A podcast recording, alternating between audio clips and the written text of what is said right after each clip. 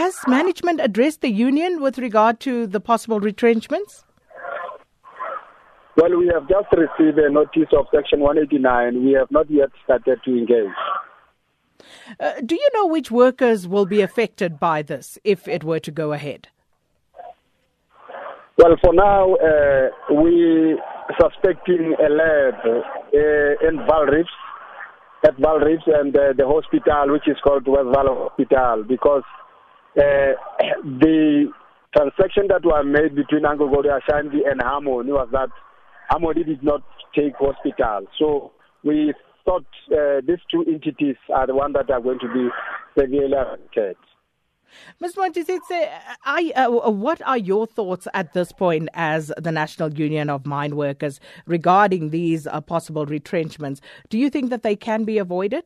Yes, of course. Uh, proper planning uh, from the beginning uh, can make it possible that uh, the retrenchment can be avoided because these entities that I'm speaking about, they are eligible for sale. I mean, there are many people who want to uh, buy private hospitals uh, because private private hospitals are major businesses. the hospital be uh, sold, sold and uh, it can be bought by people.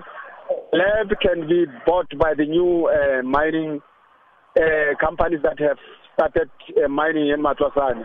So these things, if it was planned properly, uh, they were to put in sale and uh, they were to be bought and uh, workers will be able to to continue working.